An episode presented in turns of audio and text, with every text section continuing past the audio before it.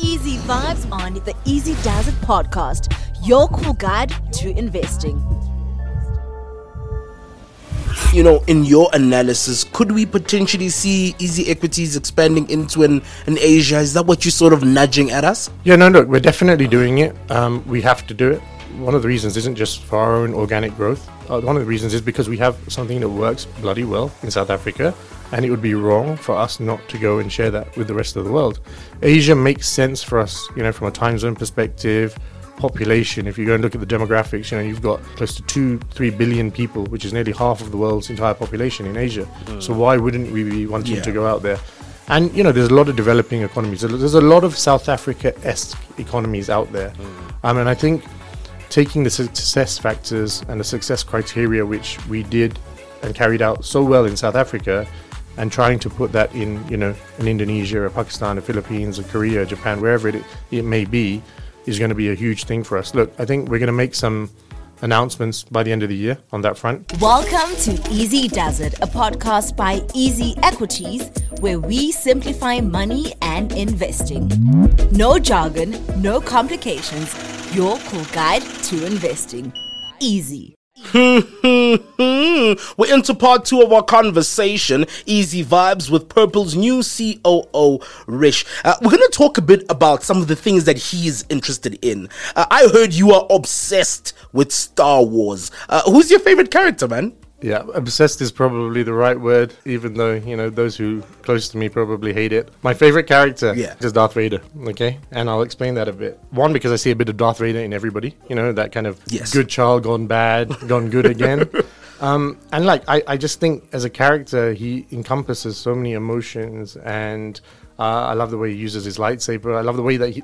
I'm not that old. I'm only 38, but he was that kind of archetypal villain that everyone tries to copy paste now. You know, that kind of big bad Yeah. guy with the deep voice, and everyone kind of loves it. So when I grew up, my brother always used to scare me as Darth Vader, and with that voice, you know, that that James Earl Yes. um, Jones voice, and um, and it's interesting because when you see James Earl Jones, uh, you just don't think this c- cool, cuddly guy will have that type of voice, Yeah, and then you put him in Darth Vader, and he's got this crazy voice. Yeah, I'm, the reason I'm a big Star Wars fan is is pretty simple. One, my brother got me into it. 2 Star Wars for me, and every generation has their Star Wars. So you know, the generation after me had kind of Lord of the Rings. Yeah. The generation now has kind of whatever Twilight or you know, whatever they have. I I don't even know. But for me, Star Wars was kind of it encompasses life. Yeah. Every thing that you go through in life can actually be traced in some way to Star Wars. So, good versus evil Yes. master versus apprentice, a love story, weird cultural people interacting. You know, all these type of things. Education, there's like a Jedi Academy, Yeah. right? Um, using money, so you know, Republic credits are not used is, is a good one. So that type of thing. And I've been able to look at every kind of social strata of life And see part of it and, and see part of it in Star Wars. And like, don't get me wrong. I mean, like, I'm not a big fan of the most recent ones. I, I think they kind of missed the boat on, on, on certain aspects. But one thing I always advise, and I, I, I kind of even do this with kind of children I interact with and, and kind of coach and mentor, I make them watch Star Wars. And some of them come back and say, look, I didn't like it. But I go back to them and say, well, did you learn that lesson? Or did you see that lesson? And for me, that was kind of cool with Star Wars. It was it was an education for me, and I remember just spending so much time looking at it. Um, and I'm into fiction generally, so you know, there's an expanded universe. It's a whole new world, and it's it's a bit of a distraction, right? And so now, I mean, linking this a bit to what we were talking about, one of the things I'm working on kind of on my own and hoping to incorporate it with Purple at a later stage is this whole concept of kind of metaverse yes. right? So I spent about six months kind of fleshing out some metaverse ideas, and that kind of ties in with kind of DeFi and the creative mm-hmm. economy and stuff like that. And anyway, long story short, the link between that and Star Wars is actually going to become significantly narrower, right? Like imagine the idea that you could be an avatar in a metaverse, living your life like a Star Wars droid. Okay, Yeah. um, and it's a bit dangerous because I think you're going to have people having multiple avatars, multiple kind of life stories, if you like. But it's also quite a powerful thing because imagine if you're someone in Africa, you never get the chance to travel to, say, I don't know, a Russia or a Japan or a Canada. The metaverse could be your medium to go and do those yeah. things, right? And you know communities are built, uh, economies of scale are built, things like that. So one of the things that I think is coming our way at Purple is is a more kind of creative economy approach, whether that's metaverses, NFT, NFTs, you know, enhanced cryptos. We'll see, um, but it all traces back in its origination to Star Wars for me, and I'll definitely be pushing Star Wars as a as a must read or must watch for everyone who's part of that project. Yeah. Oh man, I absolutely love that. So I heard some very sad news about you in the office, right? I was in the office on Tuesday. I heard that you're an Arsenal supporter. I was like, oh man, I feel so sorry for him. Uh, is it true? No way in hell. Okay, let's. uh, this is the most important part of the podcast. Um, I am not an Arsenal supporter. I never will be an Arsenal supporter, and my children will never ever be an Arsenal supporter. Okay, I was brought up in London. I grew up very close to Crystal Palace. Okay. okay, to near Selhurst Park. So by default, I'm a Crystal Palace fan. I, I kind of of the view that wherever you were born or grew up, you by default need to be a fan of Of- uh, yeah. of that. Now, obviously, Crystal Palace have had their highs and lows. Mm-hmm. I'm glad they're doing well, um, well, reasonably well at the moment, kind of mid-table, which I think suits us. And of all the London clubs that I like, Arsenal or Spurs are probably the closest, but not even that close. Mm-hmm. If I had to support a big team, I'd say this year I, I made a conscientious effort to support Liverpool, um, just just because I didn't want Man City to win. So I, I spent four, uh, uh, another part of my story. I spent four to five years in Abu Dhabi. Okay, and so obviously Etihad is the Yes. uh, Abu Dhabi own Man City one, and Etihad's their primary sponsor. And every day having Man City pushed in your face was an absolute killer. And and and to me, it, it bugged me because. I, I'm not a big fan of the teams that buy success, all right? So don't get me wrong, the Man City team is a fantastic team. You know, they, they play good football, they're a fantastic team. But if you do a root cause analysis, you can pretty much trace it back to a, a few two, three hundred, four hundred million cash injections that Yeah, happened over a period of time. But then I look at what Klopp's done with Liverpool, and I just think to myself, you know what, that guy's built a team. He's, Yeah. he's built a team of kind of mid or average to good players and turned them into great players, right? Um, look, my views on Arsenal, just to appease everyone, I think you guys have endless potential. I think you got it all wrong this season. Like whether you're encouraging growth in talent, selling the right wrong players, buying the right players. I think, and and this is where that kind of for me football, you need that kind of CEO who's a bit more kind of commercially minded Yeah. and understands the game as well as the business side. Yeah. And I see football clubs now, they've got these finance directors and directors of talent who never played football, you know? They're just looking for the kind of nav on deals, right? Mm. Yeah. Or the margin on deals. And for me, that's where Arsenal will kind of become unlocked. Um, it's such a shame they're not in the Champions League because they belong in the Champions League. Glad that the rumors in the office were not spot on. Well, so this is this is one of the, this this is so this is one of the problems with with when you join Purple, and we're gonna we're gonna change this. As soon as you join Purple, there's an assumption that you are an Arsenal fan and that you are some kind of um, trail runner or you know um, ultra marathoner. You know, I'm none of the three, and I'm happy to say that. I don't want to say anything about our recruitment strategy, but you know, maybe there might be an Arsenal line in that or non-Arsenal line in that. But yeah, let's see. Oh man! So, Rich, you you spoke a bit about uh, spending time in Abu Dhabi. Obviously, from London. Um, I know you spent quite a lot of time in Asia as well. I'm keen to know: Are people in those regions uh, as enthusiastic about investing as South Africans? Because South Africans love to invest. They love to learn. Is the same enthusiasm shared in these other regions? No, hundred percent. Like I think I think there is an enthusiasm everywhere in the world with regards to investing. Yeah. It's just about the type and about you know how committed people are to that. So one of the things I see in Asia, A- Asia is a, a vastly different place. So you know your Malaysias, your Philippines, your Vietnams are very different to your say your Singapores and Hong Yeah. Kongs, which are slightly more mature. But it goes back to one of the points we talked about at the beginning, mate, which is culture. In Asia, there is a strong culture to just do what your parents did. Okay. And part of that is to make them happy. And part of that is because it's the easiest thing to do. You know, you kind of copy paste the strategy. So, like I said, property is big in Asia just because it, it brings stability to the kind of family as a whole, right? So, you see a lot of property investments, especially early post um, or during post university days. Okay. Other facets that dictate Asians' investment mentality is kind of lending, right? Do they have good access to lending? Are they a credit card um, model? Things like that. And sometimes some countries skip those kind of technologies. So if you go to say like somewhere like the Philippines, nobody uses a credit card. Okay, they use wallets significantly more than they use credit cards, and they use ulterior sources of, of financing to, to kind of fund fund their lifestyles. Um, and some are just gen- generally quite risk averse. So I think, well, I think the underlying current is there is a huge enthusiasm everywhere. It's just about ta- tapping into what is culturally suitable from an investment Yeah. point of view, right? So one of the big things we see going on globally, but specifically in Asia, is a huge amount of intraday trading. You know, just trading in and out positions, Okay. a lot of crypto trading, a lot of FX, a lot, a lot of FX. So you automatically know that. Well, a couple of the reasons why people are doing that is because they want short-term gains. Mm. Okay, that's why you, you kind of do that. And secondly, because there is a gamification element to trading yeah. in Asia. So it's my friends are doing that. Can I beat them? A lot of it is kind of incorporated within kind of other game gaming a- arenas, you know, like Axie Infinity and things like that. So the mindset is slightly different. So one of the aims, kind of from a purple perspective, that we're looking to do is kind of not re-educate, but add on to that education that they currently have and say, well, actually, investments are investments; they're not trading. Okay, um, and there's a bit of a unique mindset change that needs to go on to kind of push that into different directions. And like I said, with the kind of 90-10 formula, you know, 90% of yours can be kind of risk averse, you know, run of the mill investments. Whereas 10% you can do the gaming thing, you can do the, the kind of crypto thing. So I think it's going to be interesting for us to deep dive into those populations and see, hey, where do people want to spend their money?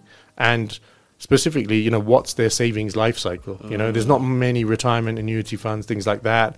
There's a lot more focus on ETFs. There's a lot more focus on one of the things coming our way, I think, which is huge, and I see this in Singapore where I stay, is kind of sustainable investments. Mm. Okay, so a lot of people want to attach their own personal values and moral values To the to investments, exactly to their portfolios, and that's not actually that easy to do because you know, that requires a bit of research, mm. and it requires you to say, well, actually, I might not take as significant as a gain, but I'm willing to carry that action out because from a sustainable value perspective, that ties in with what I'm thinking.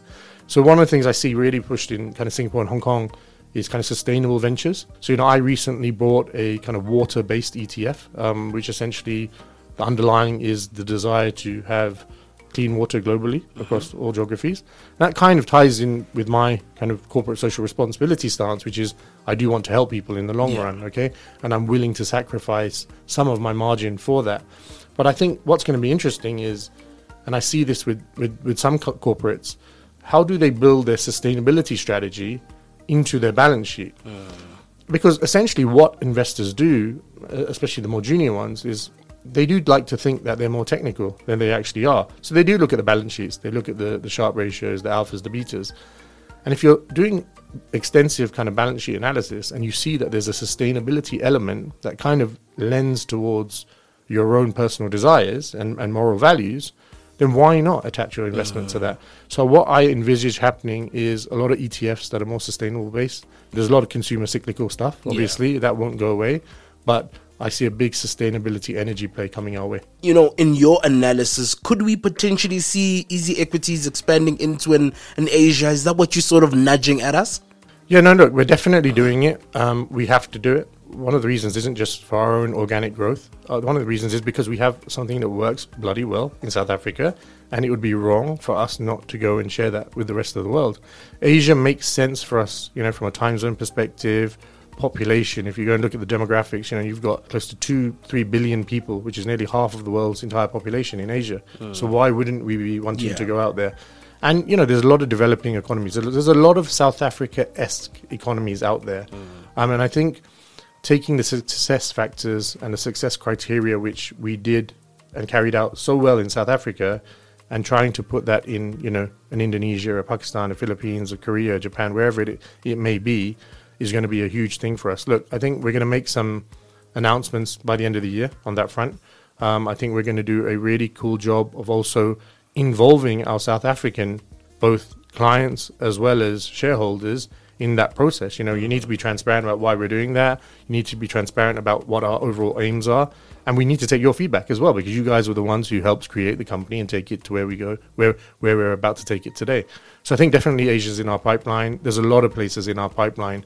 Obviously, you know, people are floating around the word kind of recession and things like that now, and you know, we are going through one at the moment, but those are opportunistic times, right? Mm. And that now's the time to build. Now's the time to grow our workforce, and now's the time to go into the geographies where it would have been harder, you know, maybe two years ago or in two years' time. So I think there's a lot of exciting stuff, and you know we're quite bullish about it. Yeah, long, so many opportunities and and some amazing things to come before the end of the year. So I'll be looking forward to that. As I said, I am a Purple shareholder, and I know a lot of our listeners are too. Obviously, you did mention that it's your first time in South Africa. I hope we're taking care of you. In terms of food, what do you think about food? What have you found enjoyable? Uh, have you tried ishisanyama? So I haven't tried the shishamana. Um, um, it- I know I said that wrong, but I haven't I tried it. you. but I'll tell you what. So, so working in London, I went to Singapore when I was 26. When I was in Singapore, it opened my, my eyes up to food in a way that's incredible. Singapore's multicultural. It's got Indian, Chinese, got a Malay community. So the food variety is whole. So around about 26, 27, I had a discussion with my then girlfriend about being a food blogger. Okay. Okay. So food was always in the back of my mind, and one of the major reasons why I travel a lot and I'm happy to go and relocate into other countries um, physically is because I love food so much. So anyway, I didn't become a food blogger, and I re- that's one of the things I really regret in life. I really regret it There's because still time. Well- we'll try find time well, in there, schedule. well, there isn't time with Purple. That's the so. I'll speak to my boss at Purple and see if he'll give me a bit of a leeway. But I, I just, I, I love. I, I really thought I could have made that a success. Anyway, as a result, my appetite for food and my desire to try food everywhere is huge. So when I landed in Joburg, the first thing I thought was, well, you know what? No one really advertises South African food on a global level. Mm. Like, if you go to most of the food blogs, it's Chinese food, Thai Yeah, food, you know, steaks, ribs, whatever. But from an American perspective, then suddenly the, the purple guys and girls got hold of me and were like, Rish, actually, we're not here to work, we're here to eat. and so, like, every day from day one to now, which is day like 20, they've been dragging me out, making me try stuff. And, you know, sometimes it's, you know, your typical kind of Western fare or whatever. But the meat quality, the, the price, the way you guys do it is just ridiculously good, right? So yesterday was a good kind of cultural day at Purple. We we kind of got a local, um, a lot of local food in, you know, from you know your kind of sweets all the way to your milk tarts and things like that. Yeah. Stuff which I'll never eat when I'm in, uh, in in Singapore or Malaysia. And and so now a couple of guys in the office are actually buying, going to the butcher shop, buying me biltong and all this type of stuff and freeze packing it for me to take back because. I mean, I, I actually think this is a flaw with you guys. You guys do not advertise your foodie culture enough. I mean, you guys had the World Cup here, which was obviously sports dominated and stuff like that. But I can see a huge kind of food tourism market coming to South Africa because it, price-wise, it is actually okay. You know, when you compare it to the UK's, the Japan's, etc. So I've been fortunate enough to be surrounded by people at work who are foodies um, and who've taken me on that journey. I've already told them that you know what I'm coming back within two months, and they need to do the potjie, right? this is this to me is like one of those milestones in life that you must Yeah. achieve, right? So, um, and I know different people do it in different ways. Different ways, yeah. I'm looking forward to the potjie, and yeah, culturally it's just so diverse, and everyone's been friendly. I've loved it. Um, I'm not just saying that. Um, I loved it. I can see how cultural identity of South Africa permeates a brand like Purple as well, which I think is hugely important. Sometimes brand identity gets lost, Yeah. and I can see that the people within Purple they're, they're more like family more than friends, and that resonates so so strongly. Um, so yeah, don't get me. And, and next time I'm down with you, look, I want you guys to take me. Uh, I, wa- Yes. I want you guys to. Uh, I know you like your food, so you need to take me out. Definitely. I'm glad that we've taken care of you. We've, uh, you know, let you taste some of our great food. And I agree. I think we need to do more on a global scale to bring individuals here for our food. So completely agree. I want to bring it back towards money, right? As, as we come towards the close. Rich, what would you say have been your worst and your best financial decisions? Good question. So I think my worst financial decision was, you know, not seeing the light when it comes to saving at a younger age. Okay, so this kind of idea of kind of compound growth and you know exponential effect, where you know if I had saved whatever two hundred dollars at the age of twenty five, by the age of kind of fifty five, I'd have probably five five x that, you know, maybe ten x that. And I really only stated, started saving money um, kind of my mid late twenties. Okay, and that was just through fear actually you know? A lot of it was just what the hell's going to happen to me when i'm older? What's going to happen to me when i you know do potentially get married or when i do have kids and whatever? Yeah it's a fear complex. So i think that was probably the biggest mistake i made. The best decision i made was actually sitting down and educating myself on these mm. things okay? So i was telling the guys in the car on the way here like education is so powerful right? You know i'm 38 and i took more rigid robust education steps like a cfa like an mba to educate myself about finance and the arena. You don't need to do that these days. You've got online, you've got courses, Lots you've got easy resources, equities, yeah. you've got other brokers, all coming to the fore when it comes with education. But don't make the mistake of thinking that you can go into this uneducated. Okay, um, and edu- like I said, education can be tight or it can be loose, and you decide depending on your kind of time how much how much time you want to spend on education. But what I did, you know, kind of around the age of 28, 29, I really kind of went deep into this stuff. Really went deep into it from a technical standpoint and just from a generic market standpoint of you know, learning the signals, Yeah. speaking to people. A lot of the news, especially in the stock market, is just speaking to people, finding out the inside information, finding out trends in those particular markets. Okay, and you don't mm. get that from just being on Google. You you get that from you know podcasts. You get that from listening to the subject matter experts in the field.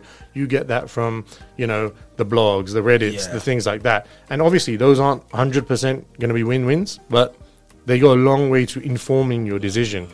And the only thing I would advise anyone is make sure whatever decision you make in finance, it's an informed decision. Yeah. It's not always going to be the most the, the best decision.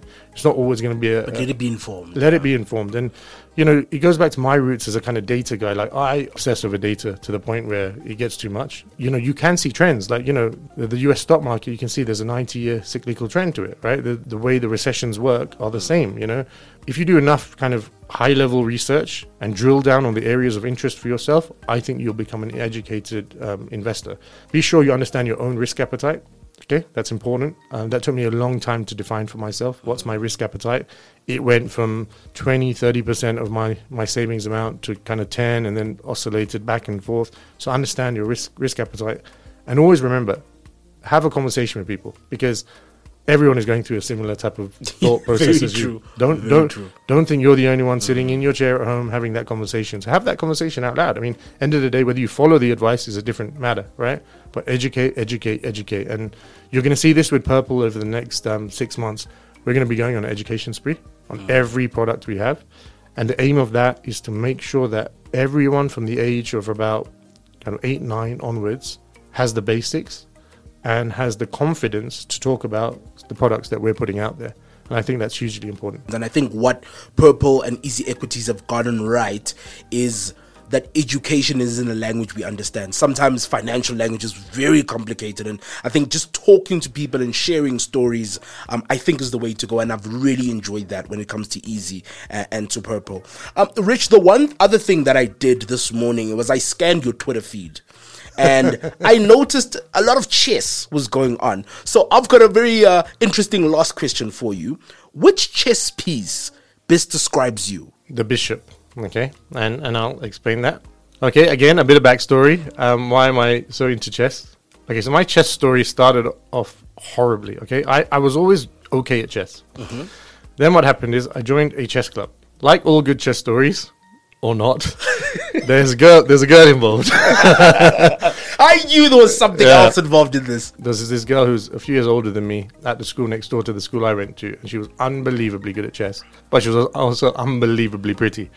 So then my interest in chess obviously just went through the roof. I obviously never made it to grandmaster s- status, which is a big regret in my life. no, but um, I, I loved it. I love playing it. The reason I like the bishop is um, very simple. The bishop moves differently to every other piece, and that's how I kind of want to live my life.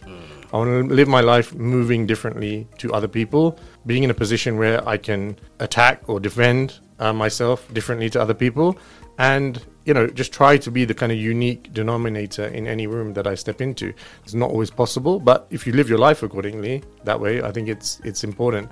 The, the other reason is I always used to get left with bishops on the board, so I, I, I used to just have to be I used to have to like them. But yeah, I do like chess. So if there's anyone out there, I know I'm I know I'm going back to Asia this week. But if there's anyone out there who wants to have a, a kind of chess match or any talk about chess, I'm I'm all up for it. So grab me on Twitter. Absolutely love that. Rich, thank you so much for your time, for your insights, for letting us in. Purple Group is clearly in safe hands. From a listener perspective, from a shareholder perspective, we're excited. We're excited in terms of your global view, the way you see the world, the way you see Purple and where it fits in the world as well. So good luck on your new journey and thank you so much for your time. Oh, thank you, man. I appreciate you guys having me. And I appreciate your listeners as well. Like you mentioned, a lot of them are Purple shareholders. You know, we need you guys and girls to keep pushing us. I mean, as a, as a manager within Purple, my job is to make sure you guys are looked after. So keep talking to us, keep talking to us. Reach out to me individually, reach out to, to Charles and the rest of the team individually as well if you have to, and give us your feedback because that's what makes us uh, go forward and that's what drives a lot of our decision making. And we love to hear the feedback. So thanks for having me what you're doing is massively important work. And you know, one day, you know, hopefully we cross borders as well. The podcast cross borders. Um, I'd love to get you on with other people in the field, but in different geographies. And you know, I'm a regular listener, so I love it. Keep up the good work. Easy vibes with Purple's new COO. Thank you for pressing play on the Easy Does It podcast. A big shout out to you for hanging out with us. Don't forget to subscribe.